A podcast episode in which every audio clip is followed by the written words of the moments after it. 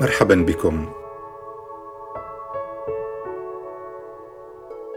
مرحبا بكم في بودكاست ورق. في هذه الحلقة أحدثكم عن كتاب أنا والكتب للمؤرخ والكاتب والمثقف الموسوعي الكبير طريف الخالدي.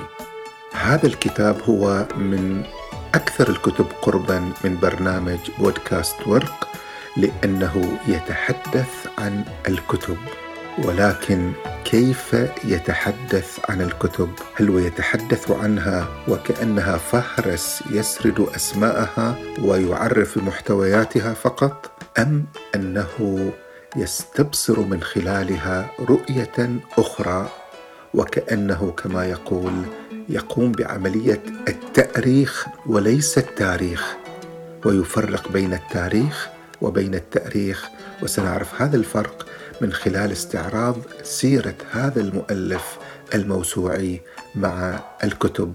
ولد طريف الخالدي في القدس في العام 1938 بدأت علاقته مع القراءة وعمره خمس سنوات من القدس من بيته نافذته المطلة على القدس كان يقرأ هناك.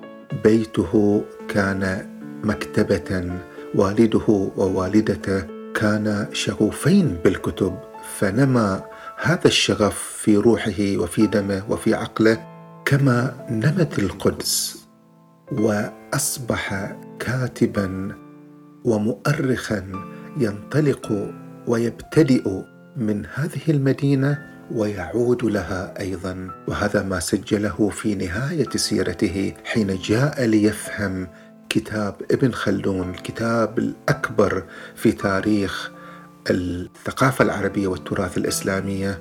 والأكبر هنا ليس بحجمه إنما بعمق رؤيته حين جاء إلى هذا الكتاب وحاول أن يفهم ما معنى عنوان هذا الكتاب.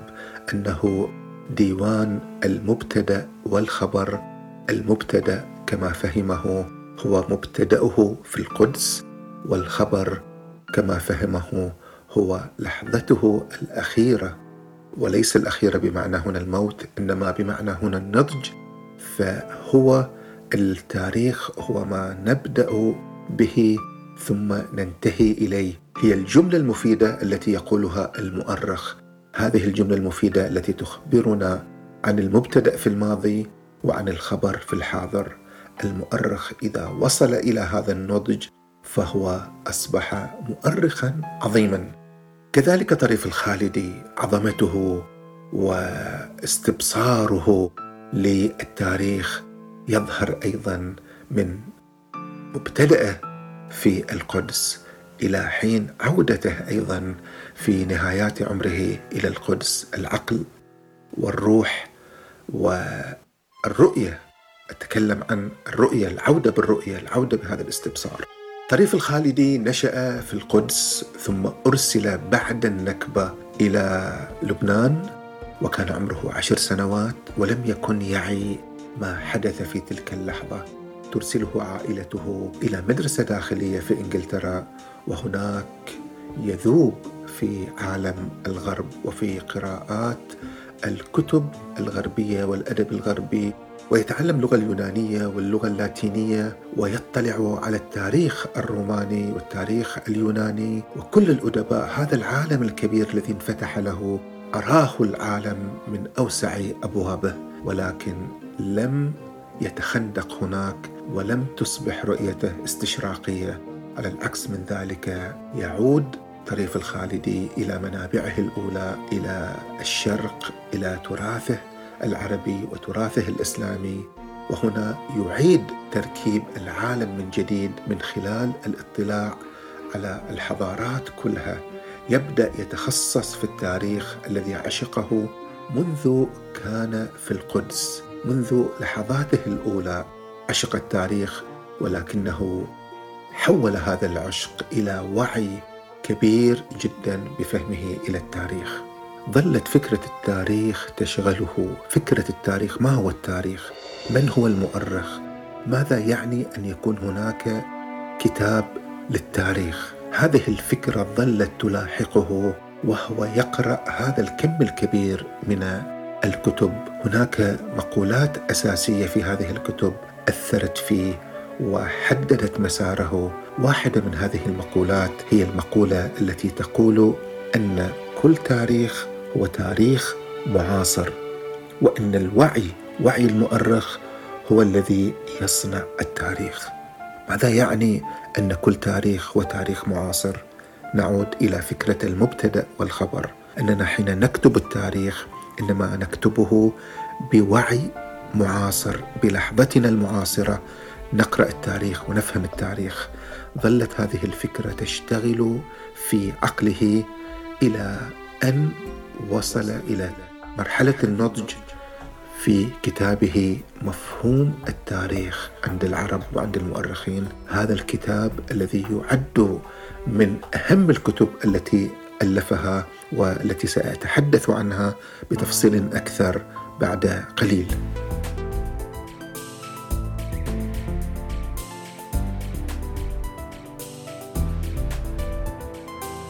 الاهتمام بالتاريخ يعني بالنسبة له الاهتمام بالنصوص الكلاسيكية بالنصوص التراثية في كل الحضارات. فكان السؤال الذي يطرحه دائما ما هو النص الكلاسيكي؟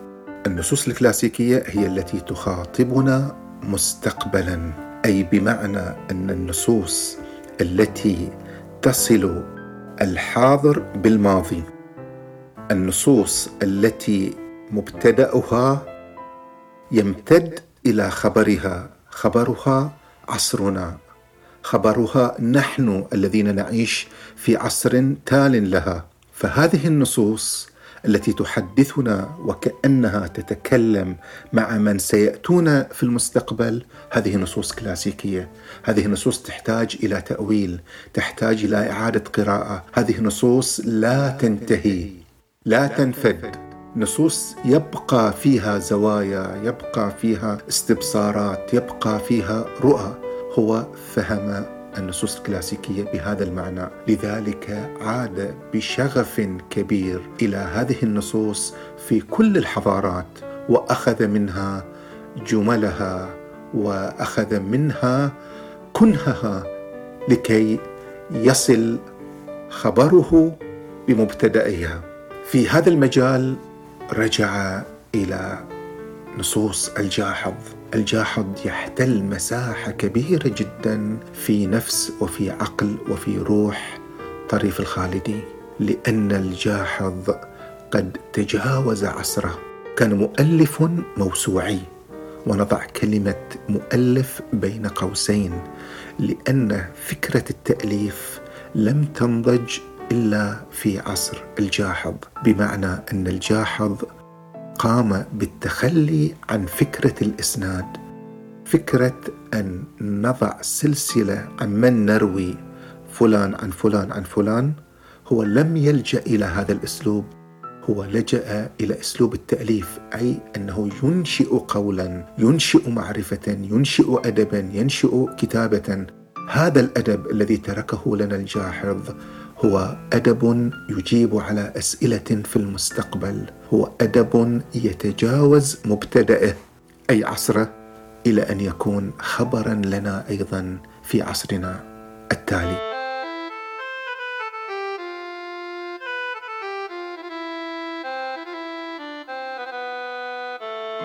واحدة من المقولات الجميلة التي أثرت في نفس وفي عقل الخالدي هي مقولة البعوضة أن كل الموسوعية التي كانت لدى الجاحظ كان يقول أن علم الإنسان لا يساوي حتى جناح بعوضة. دراسة من دراساته كان عنوانها جناح بعوضة آراء الجاحظ في تقدم العلوم. هذا الجناح لم يكن فقط لعصر الجاحظ امتد إلى عصر الخالدي. وصار خبرا في عصره وصار عنوانا لدراسة في عصره. لذلك الجاحظ ونصوص الجاحظ نصوص كلاسيكية. أطلق على الجاحظ تسمية أو مصطلح المثقف الملتزم بمعنى المثقف الذي يحاول أن يلتزم بقضايا عصره ويجد حلول للأسئلة التي يطرحها عصره. ويتنقل بين العلوم وهو يفكر في هذه المشاغل.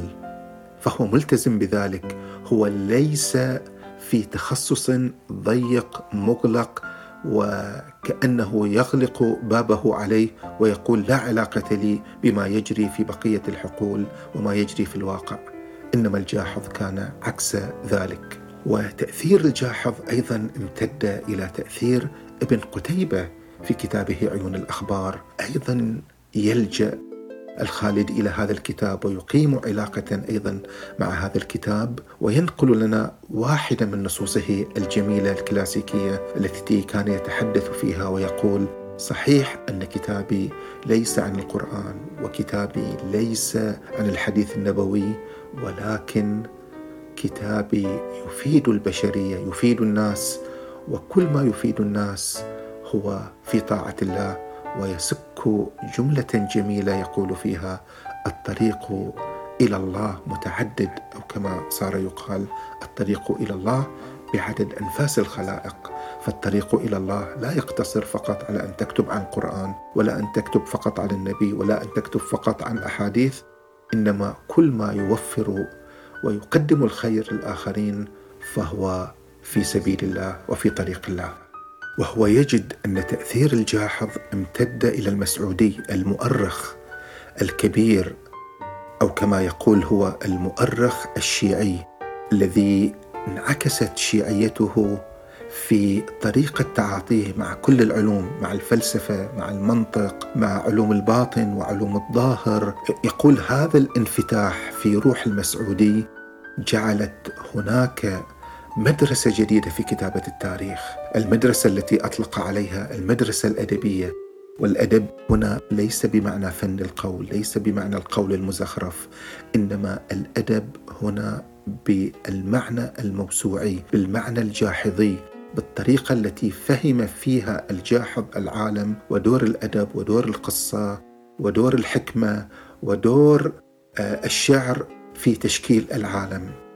هنا المسعودي يقوم بإنشاء مدرسة جديدة في التاريخ لذلك يسميه ابن خلدون إمام المؤرخين لأنه فعلا خلصنا من طريقة الإسناد وابتكر طريقة أخرى في كتابة التاريخ. الإسناد الذي ظل مع الطبري مثلا لأنه متأثر بعلماء الحديث وطريقة روايتهم وطريقة كتابتهم.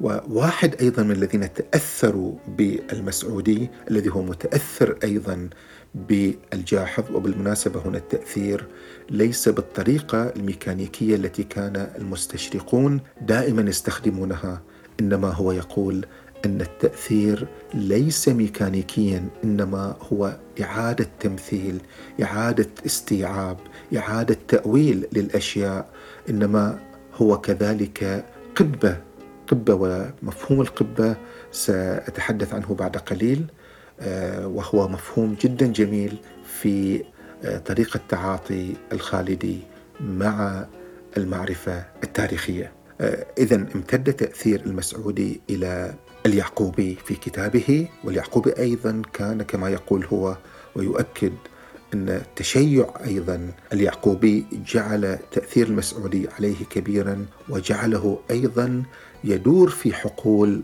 موسعة. وهنا فيما أظن أنه يقصد بالجانب آه، بالتشيع وتأثيره في كتابة التاريخ وفي الانفتاح يقصد ما يقابله من أهل السلف. معروف في ذلك الوقت أن أهل السلف الذين كانوا يسيطرون على المشهد ويسيطرون على الدولة كانوا يعتبرون الحديث هو المصدر الوحيد للمعرفة والنقل والرواية.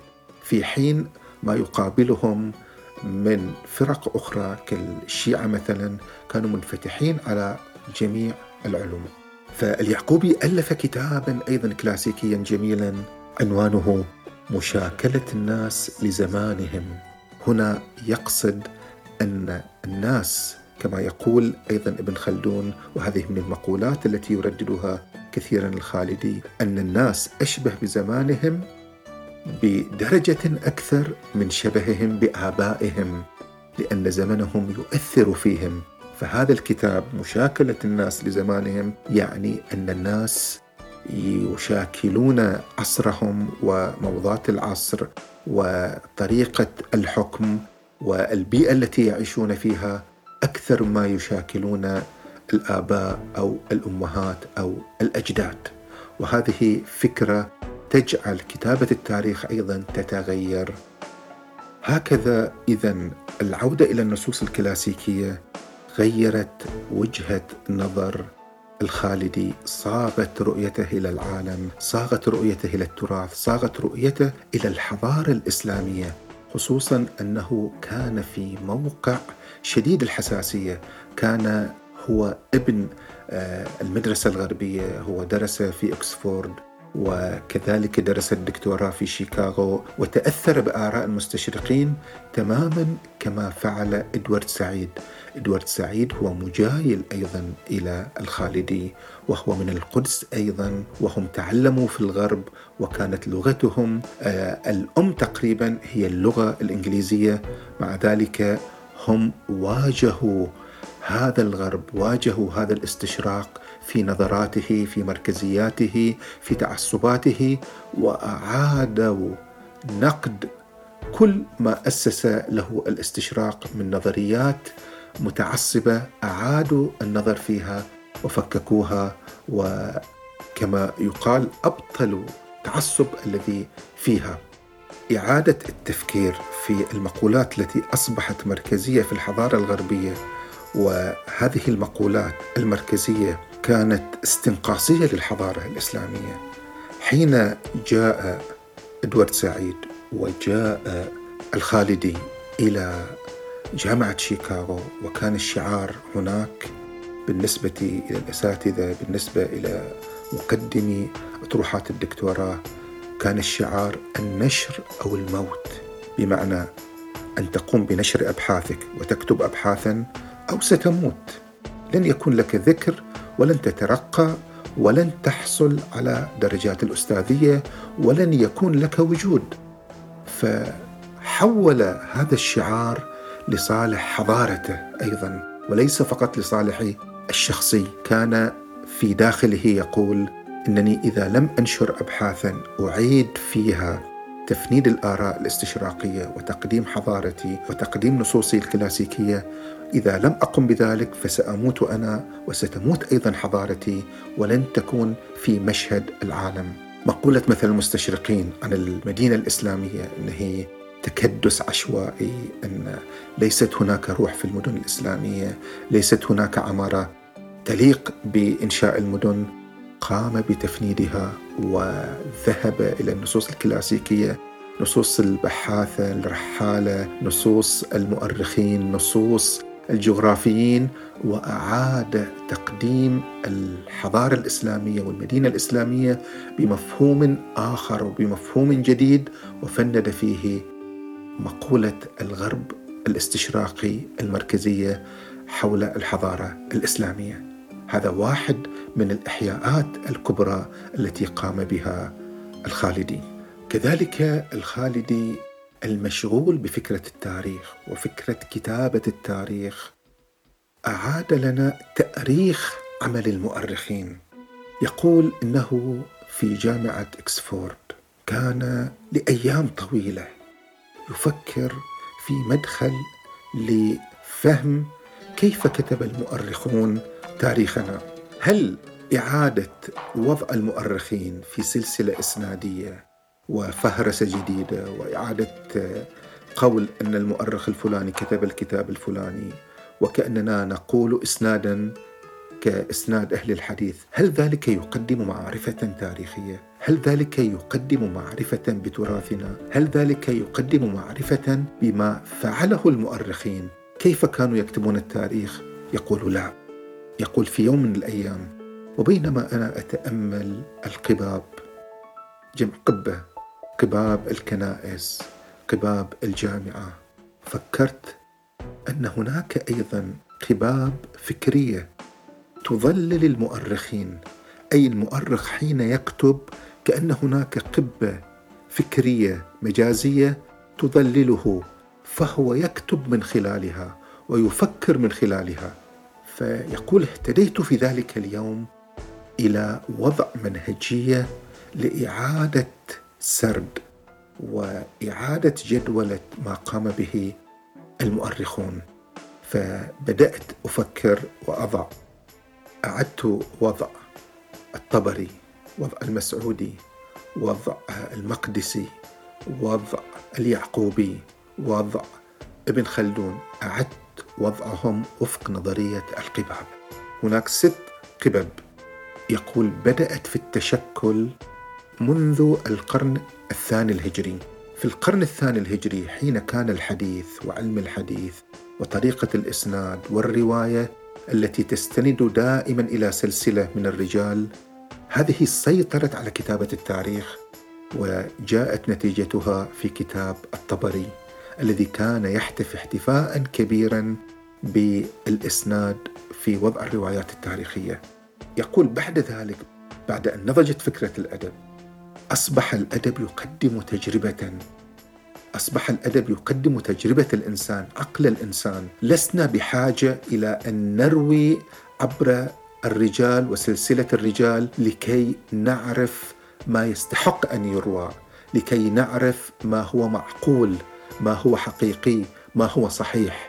يمكننا من خلال ما طورناه في فكرة الأدب أن نكتب التاريخ متخلين عن هذا الإسناد. لذلك هذا ما فعله مثلا اليعقوبي وما فعله مثلا المسعودي. فالنضج الذي مثله كتاب المسعودي بفضل الأدب والمدرسة الأدبية. بعد ذلك أيضا تطور الأمر لدينا.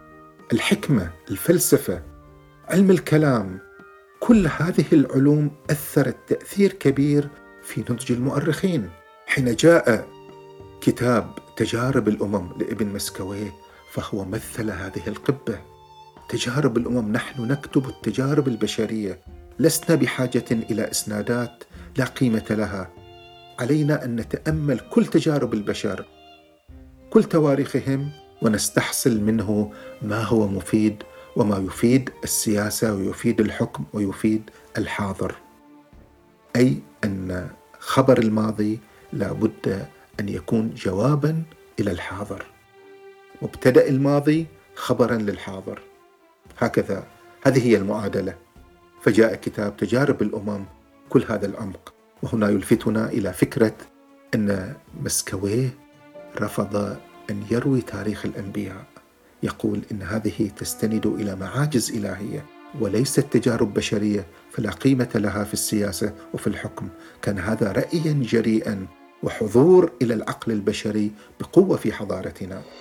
وهكذا يستمر الأمر بعد ذلك مع السلاجقة مع نمو فكرة الدولة الدولة الشمولية الدولة التي لديها مبان تشهد على وحشيتها على قوتها على أنها تحولت إلى سلطة مركزية. هنا يقول بدأ تاريخ أيضا آخر وبدأنا نجده أيضا ونجد هذه القبة أيضا تظهر في كتاب الأثير مثلا. واستمر الأمر بعد ذلك إلى ابن خلدون بعد هذا النضج الكبير الذي أصبح يعول على العمران في كتابة التاريخ. يقول أن العمران البشري ان ما خلفه الإنسان في البيئة من بناءات آه، من إمكانات هذا العمران لابد أن يكون معيارا لكتابة التاريخ.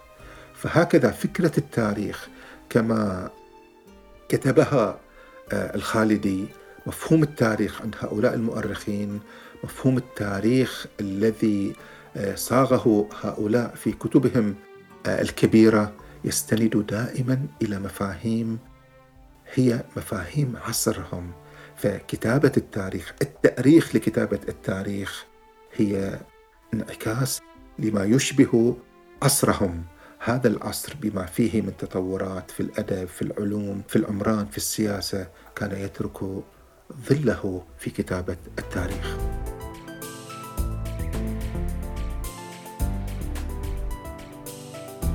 هكذا اذا كانت قراءات الكتب قد بلورت في ذهن الخالدي نماذج معرفية للكتابة. القراءة والنصوص الكلاسيكية لا تموت تتحول إلى كتب أخرى. وهكذا وجدنا في الخالدي انتاجا عميقا لهذه النصوص الكلاسيكية تمثلت فيما أنتجه من كتب عميقة وأفكار رائدة وقبب أخرى أيضا للبشرية فالكتب أيضا هي قبب من الجمال هي قبب تعكس العمران البشري وهندسة الإنسان وقدرته على رؤية العالم بصورة أخرى. شكرا لكم.